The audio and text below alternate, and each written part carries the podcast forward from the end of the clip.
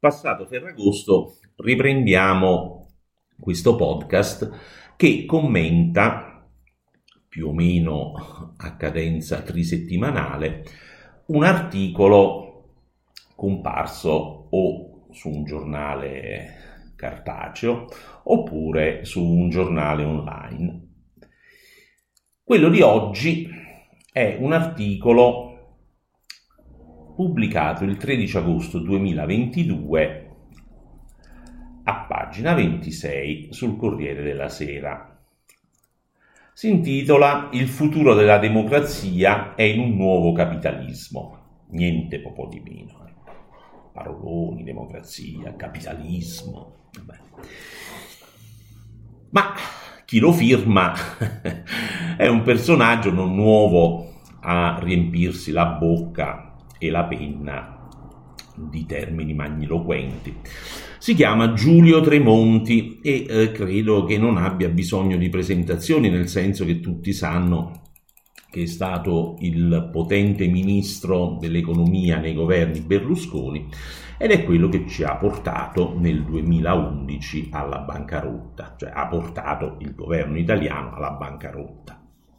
Uh, Quel governo, presieduto da Berlusconi, per chi abbia la memoria corta, fu cacciato a furor di popolo e dovette intervenire Monti, dovette essere nominato Monti presidente del Consiglio per arginare eh, la distruzione delle finanze pubbliche perpetrate da Tremonti e Berlusconi. Io ho scritto una biografia di Tremonti che uscì nel 2012, eh, si chiama Il timoniere del Titanic e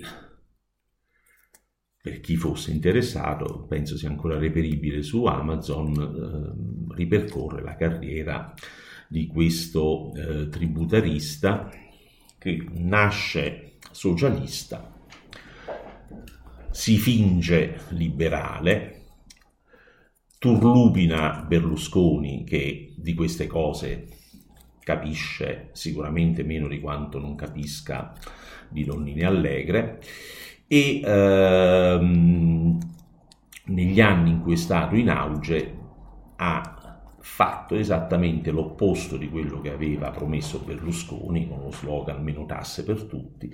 Le tasse sono rimaste più o meno uguali, però ci ha regalato delle perle come il redditometro, i condoni, l'agenzia delle entrate, insomma un inasprimento brutale del sistema fiscale per torchiare in modo ignobile i contribuenti, soprattutto quelli onesti, perché quelli che evadevano continuano ad evadere e eh, da questo punto di vista le tramontate sono state del tutto inutili o per quanto possiamo eh, giudicare eh, non hanno invertito il trend di eh, raccolta eh, diciamo così di contrasto all'evasione che era stato messo in piedi dai governi precedenti. Ma andiamo a leggere questo articolo. Allora, eh, siccome è un tale tsunami di supercazzole che vanno smontate e eh, demistificate una per una, eh, questo articolo lo tratteremo in due podcast, non in uno, faremo un'eccezione, perché effettivamente eh, merita, cioè merita non perché sia di qualità eccelsa, ma per l'esatto contrario. E eh, uno si meraviglia che il Corriere della Sera, eh, maggiore giornale italiano, eh, in teoria no? organo della borghesia produttiva milanese del nord Italia, dia spazio a queste cialtronate. Ma cosa volete? Anche il Fontana è uno che viene eh, dal Partito Comunista e quindi è chiaro che si trova a suo agio con l'ex editorialista del manifesto che appunto risponde al nome di Giulio Tremonti. Allora, iniziamo.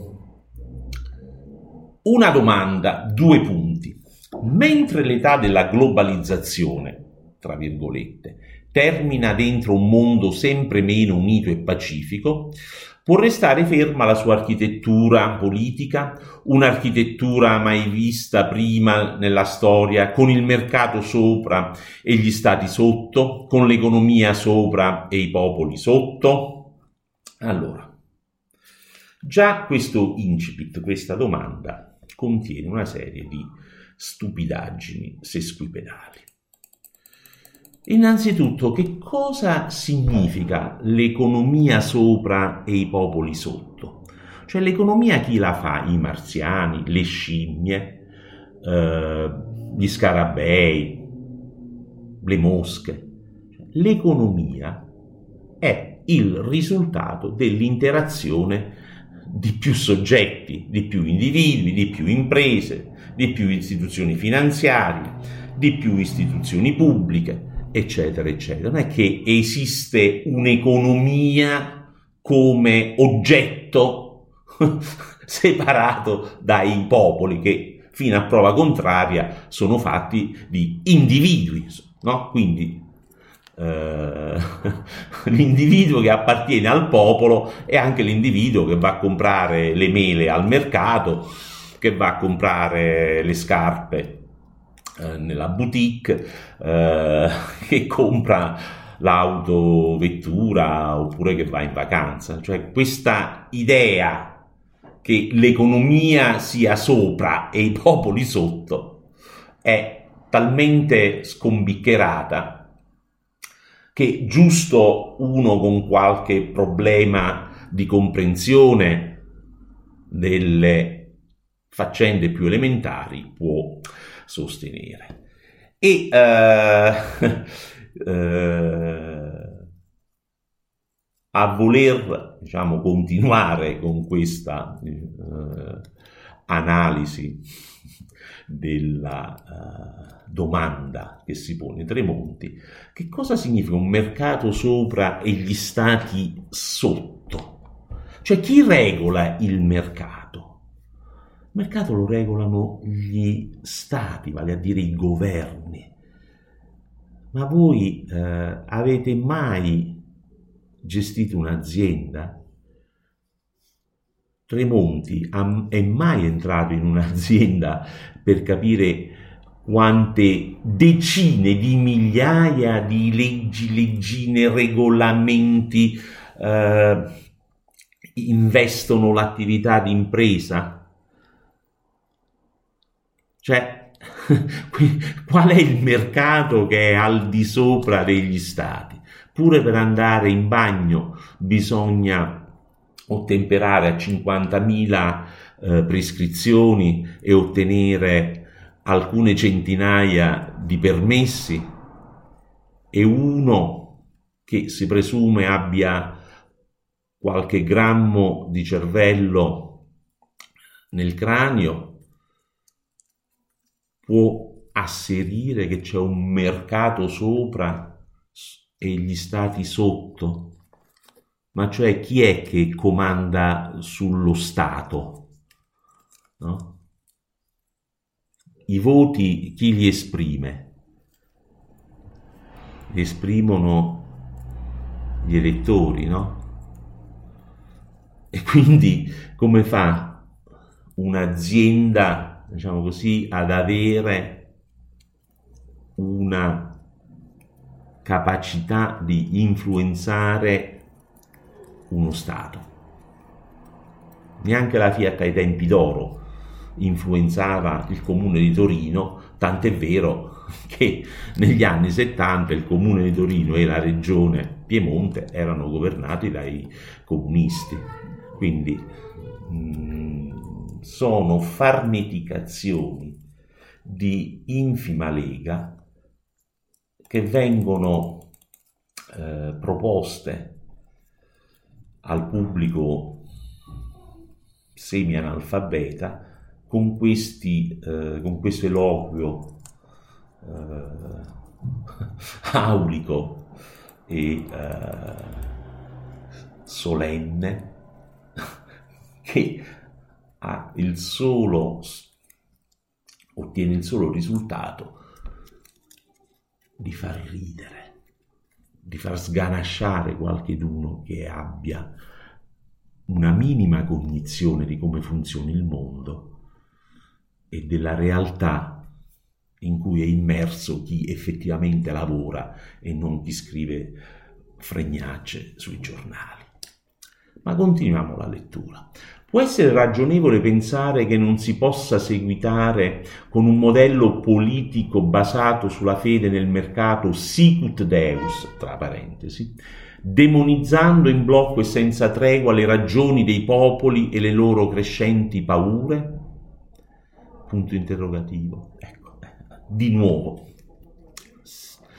Secondo paragrafo, secondo eh, insieme di fesserie ripetute. Il mercato sicut deus. Sicut deus. Ma eh, voi avete mai provato a fare un bonifico bancario, non so, da Dubai in Italia?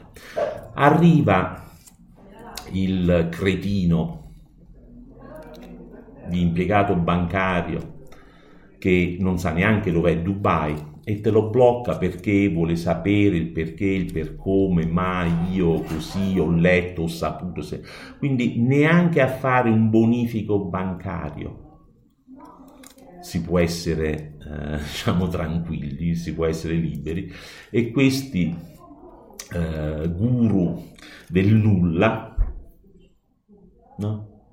ci dispensano le fregnacce sul mercato sicut deus, cioè per fare una qualsiasi operazione finanziaria, per mettere su un fondo, per mettere su una SGR, occorrono mesi, se non anni, di eh,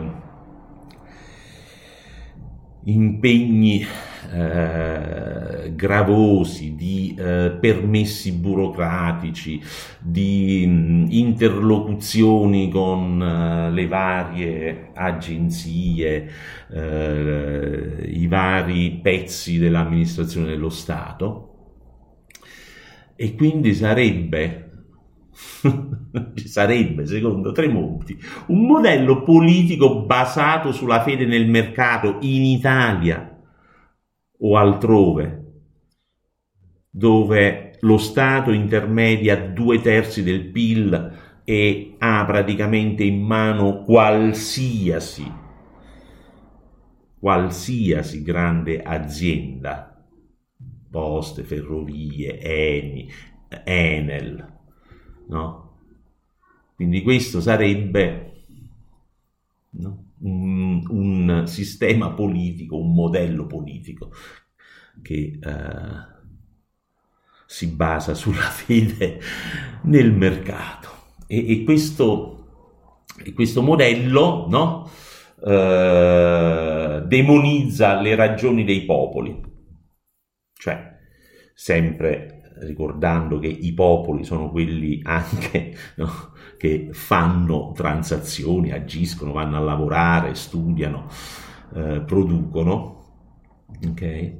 Il, mm, I popoli che prendono il welfare, il reddito di cittadinanza, i sussidi monopattino, eh, i sussidi per lo, per lo psicologo, ecco, eh, questi eh, popoli vengono demonizzati.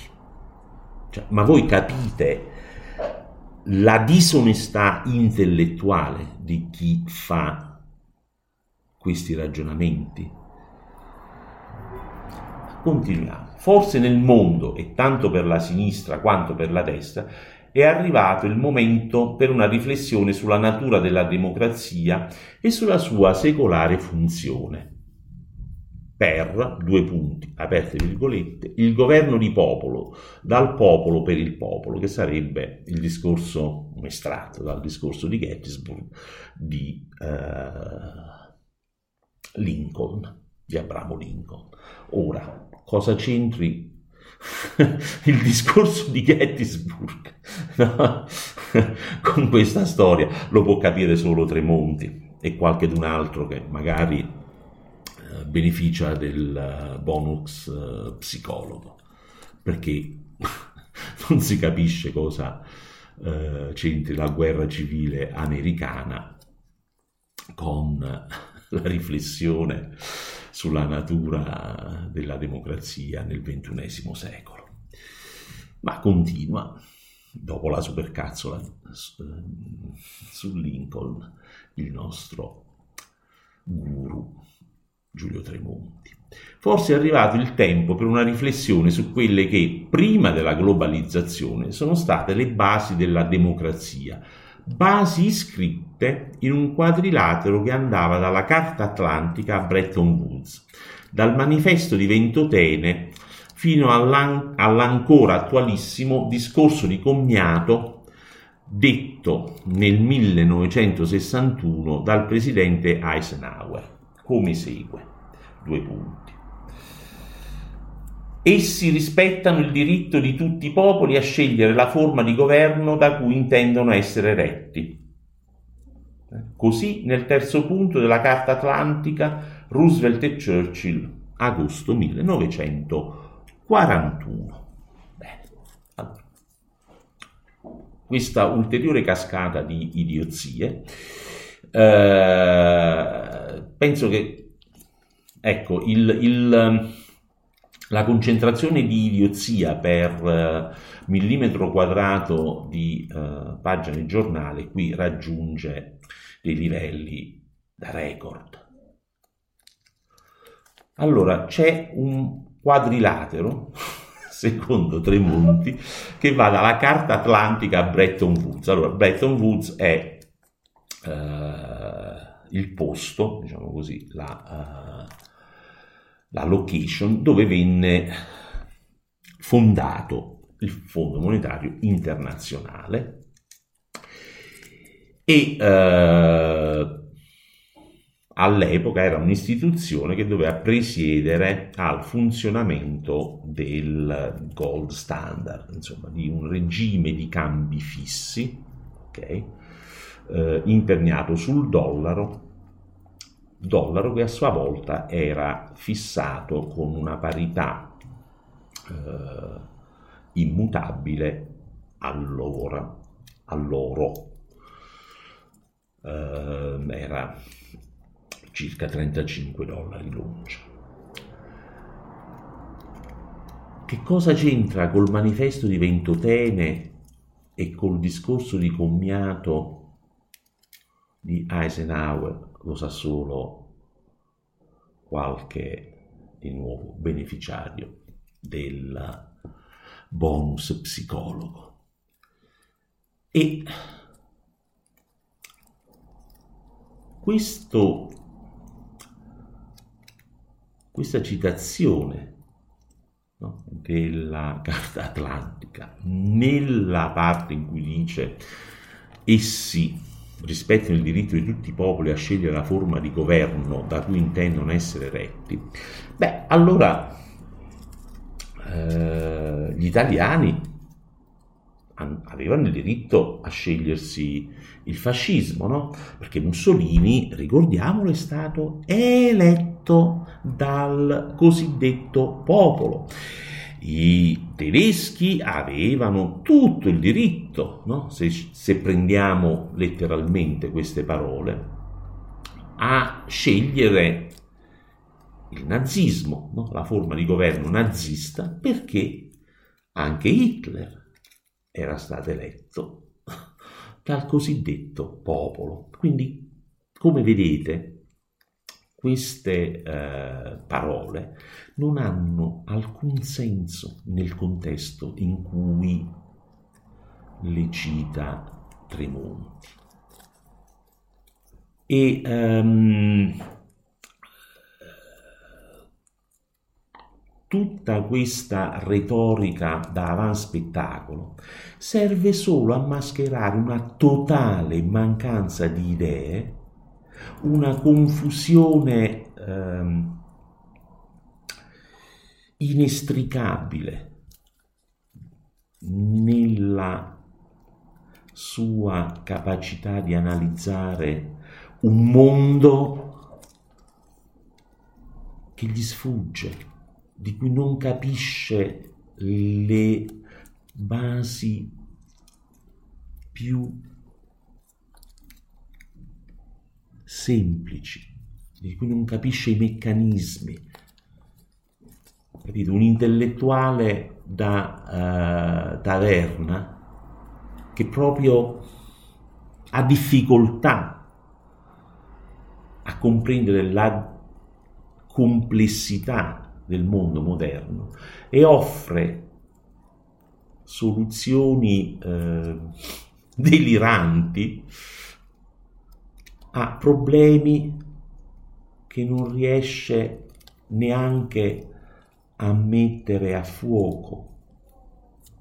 Sentite come continua qualcosa di diverso dall'offerta globalista che non può essere più prospettata nel vacuum degli stili di vita che, si, che sono stati tipici di società ormai in crisi, società che rischiano la decomposizione nella loro avversa demografia e dunque nella crisi del loro welfare state.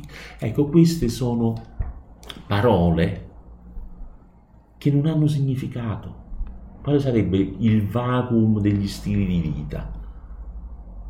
Cioè il vuoto. Gli stili di vita di chi? Dei programmatori, non so, eh, di Google, eh, degli operai cinesi, eh, dei pescatori nigeriani, non, non, non si capisce cioè, di, di cosa parla? Discorsi vaghi, magniloquenti, completamente sballati. Adesso continuiamo diciamo, nella lettura, eh, deliziamoci con un altro paio di paragrafi e, e poi rimandiamo la conclusione alla prossima puntata. Allora, leggo di nuovo il proseguo dell'articolo. Nel 1944 a Bretton Woods il mondo, ancora in bilico tra guerra e pace, si unì comunque sull'idea di sviluppare la pace a venire basandola su di un comune standard economico, il cosiddetto Gold Exchange Standard. Allora, prima osservazione. A Bretton Woods il mondo non si unì perché era il mondo occidentale. La Russia, l'Unione Sovietica all'epoca e la Cina non si unirono proprio nemmeno eh, un po' con i firmatari eh, dell'accordo di Bretton Woods e rimasero fuori da quell'accordo fin quando eh, la, l'Unione Sovietica e i suoi satelliti diciamo, non si di, eh, non eh, fecero una brutta fine, cioè il muro di Berlino crollò, il patto di Varsavia andò in frantumi e, poco dopo anche l'Unione Sovietica si disfece. Quindi non, non c'era il mondo unito no? secondo l'idillica visione tremontiana.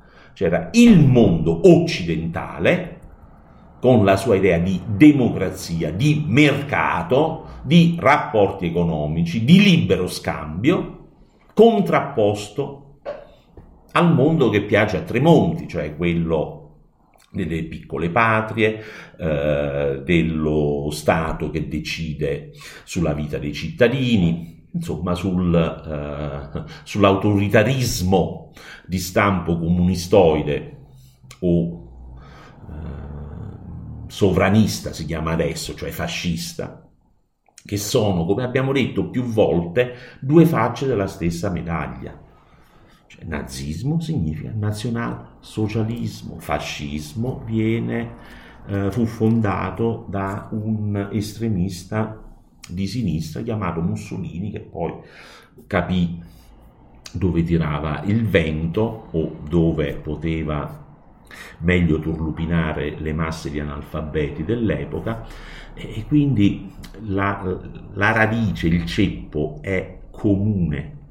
Eh, quindi Bretton Woods, l'accordo appunto che resse fino al, 70, fino al 71, era uno strumento per rafforzare le economie di mercato, il capitalismo, nella lotta contro i suoi nemici, quelli che eh, appassionano tanto Tremonti.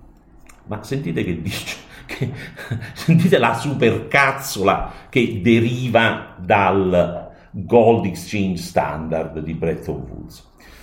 Leggo l'articolo. Oggi può e anzi deve essere il tempo per un nuovo standard, per un global legal standard, cioè uno standard globale legale, come ipotizzato già nel 2009 nella sede del G7 e nella forma di un nuovo Ius Cosmopoliticum, che era allora e che è ancora sempre più necessario perché se il mondo non è più globale sarà comunque internazionale.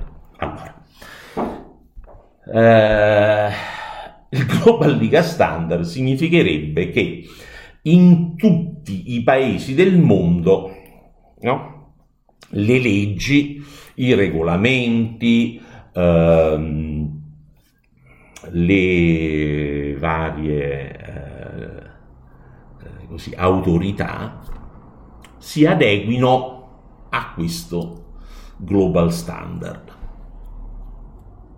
Quale sarebbe? Cioè, in concreto, che cosa implicherebbe? Non si sa.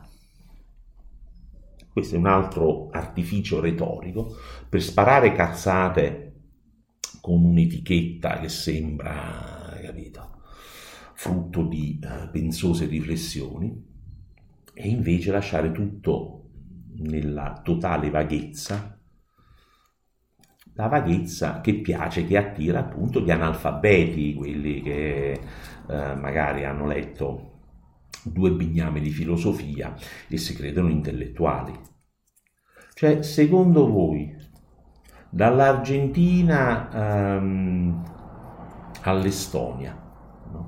Dalla Papua Nuova Guinea eh, alla Turchia, dal Canada al Sudafrica, verrebbe imposto questo Global Legal Standard, cioè un ferreo costrutto legale a cui tutte le costituzioni, tutte le leggi, tutte le uh, sentenze di tribunale dovrebbero adeguarsi. Cioè, ma, ma, ve l'immaginate una, una, cosa del genere? E che succede se, non lo so, un um, tribunale siriano o magari eh, una legge spagnola non si adeguano a questo Global Liga Standard? Che si fa? Si mandano i Marines, si mandano i caschi blu dell'ONU. Eh, quali sono le sanzioni per chi non si adegua ai dettati del Global Liga Standard? Cioè, qual è l'autorità suprema che vigila su cotale fantasiosa idea? Cioè, per regolare, per gestire il sistema di Bretton Woods fu creato il Fondo Monetario Internazionale, che è un'istituzione, tra l'altro un'agenzia dell'ONU, eh, la quale ha regole, può eh, mandare ispettori, controlla eh, periodicamente le economie. Io sono stato un funzionario, quindi è un lavoro che conosco bene e ehm, chi sgarra dalle regole ha il dovere di eh, sottoporsi alle sanzioni o, per non essere proprio, come dire, eh, brutali, ha il eh, dovere di mettere in piedi un programma economico per ridurre gli squilibri e quindi rientrare nell'alveo della normalità, tra virgolette, eh, stabilita eh, nel sistema di Bretton Woods. Quindi c'è tutto un aspetto eh, di enforcement che è piuttosto sofisticato e eh, che ha funzionato abbastanza bene eh, e continua a funzionare bene. Ma funziona bene perché ci sono le sanzioni per chi sgarra. Perché ci sono dei meccanismi che impongono eh, un cambio di passo.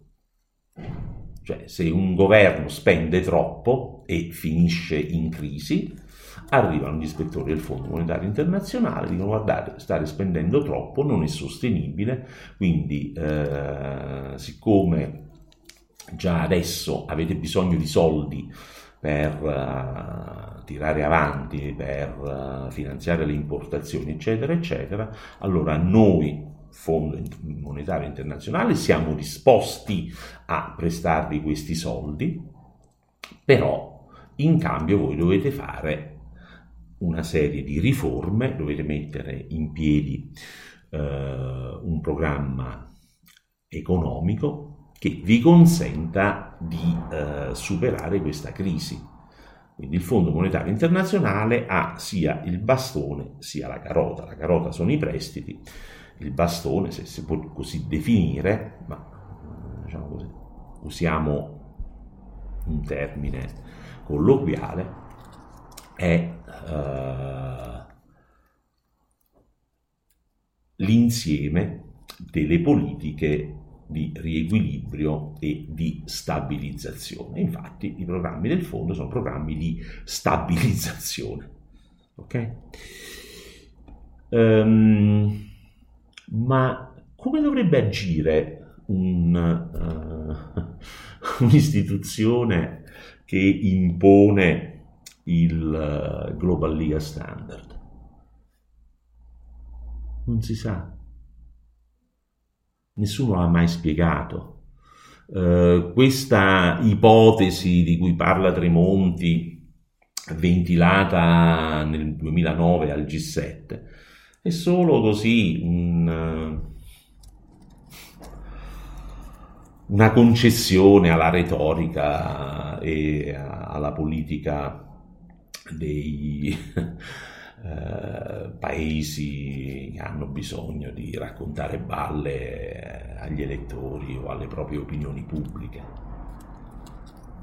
Ma non c'è mai stato qualcuno che abbia detto ah, mm, questi sono i principi del Global Liga Standard, questi sono i modi in cui verranno fatti rispettare, questa è l'istituzione a cui affideremo il compito, ma sicuramente nessun paese al mondo si eh, eh, adatterebbe sic et simpliciter a una serie di regole eh, capito, eh, stabilite a livello mondiale.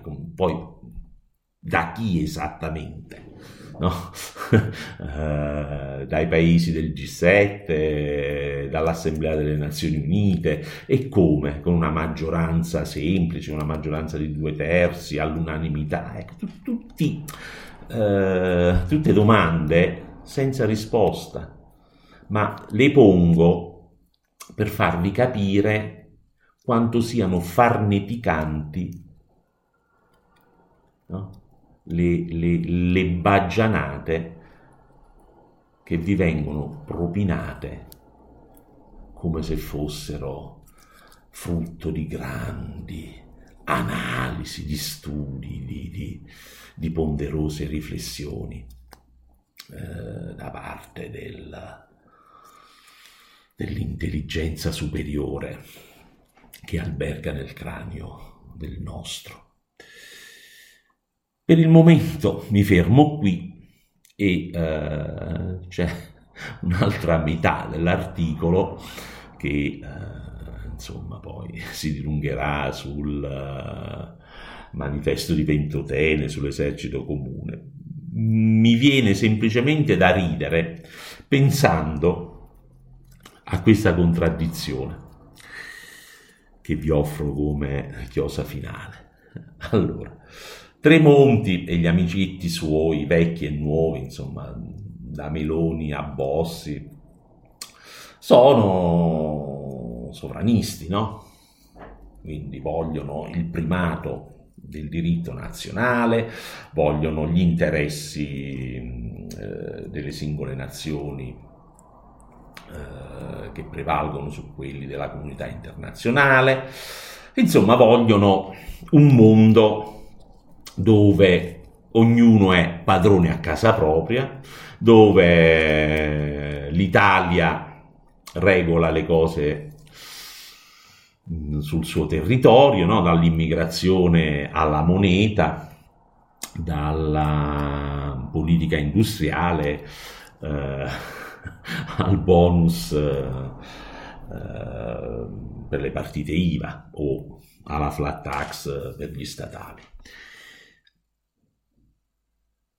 Allora, il sovranista per antonomasia che ci propone come soluzione ai mali del mondo il Global Liga Standard, che praticamente sottrarrebbe un'ulteriore fetta di eh, discrezionalità consentita ai governi nazionali, no? che è proprio l'opposto di quello che viene predicato.